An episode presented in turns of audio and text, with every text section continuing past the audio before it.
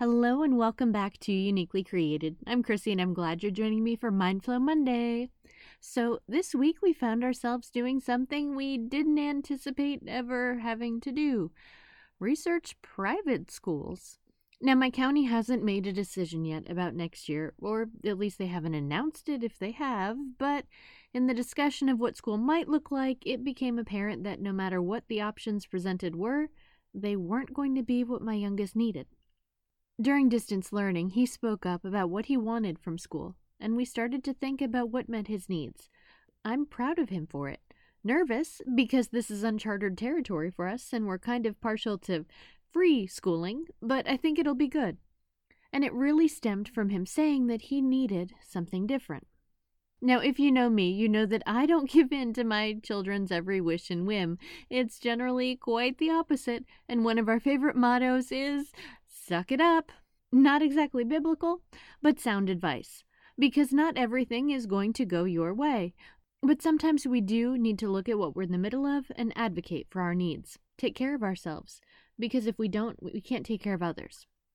I think it's extremely true in this season. What started with people thinking it might just be a few weeks of change has morphed into a few months, and it's not changing anytime soon where many people began with the mindset of, I can just suck it up and power through. I can do anything for a few weeks or months.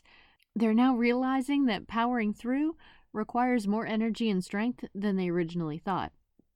And if they're not constantly working to replenish these, they'll soon find that power supply has shorted out.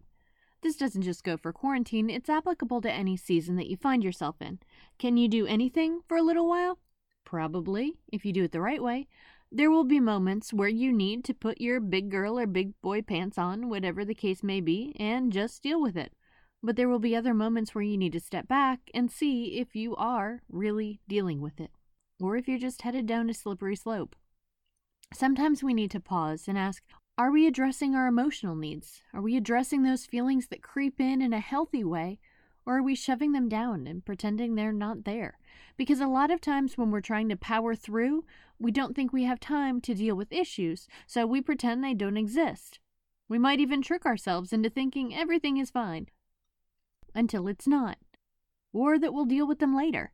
But if we take those things to God as they arise, He can help us process them in the right way. Are we turning to our community, making sure that we stay connected? Not just to any people, but to people who will be there to encourage us, speak life into us, make time for us. Next, are we taking care of our physical needs? We are vessels for God, and we need to treat ourselves like it. That doesn't mean running until we crash and then doing it all again. Rest, eat well, do things you enjoy so that you fill your energy tank. Most importantly, though, are we taking care of ourselves spiritually? Are we spending time with God, in His Word, in worship? Are we believing God's promises even in the hard times? Are we letting God lead? Sometimes, in our desire to power through, we become headstrong, obstinate. We stop listening to the advice of others in our desire to just get by. Even God. Sometimes we push too hard and realize we're moving out ahead of where we're supposed to be, or we move in the wrong direction.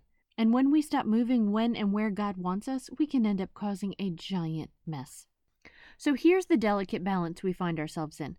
We have to finish. We can't just say that quarantine was too hard, so we decided to pack up and go home, because, well, many of you are already at home, or at least kind of close to it, so well, that defeats the purpose. But Hebrews 12:1 says, "Since we are surrounded by such a great cloud of witnesses, let us throw off everything that hinders and the sin that so easily entangles, and let us run with perseverance the race marked out for us." That race is generally more of a marathon than a sprint. And in a marathon, you can't just power through your whole time. You need to pace yourself. Make sure you've done everything you can to care for yourself, not just before, but during. If you start seeing warning signs, you can't ignore them. God knows your needs, that's always clear. Sometimes you're the one who doesn't. That's why it's important to be tuned into His voice, to let Him lead and set the pace. Because we do want to run the race with perseverance, and we want to do it so that we're healthy enough after to tell the story of how God led us through. Thanks for joining me today. Remember, you can always find more uniquely created on Facebook or Instagram.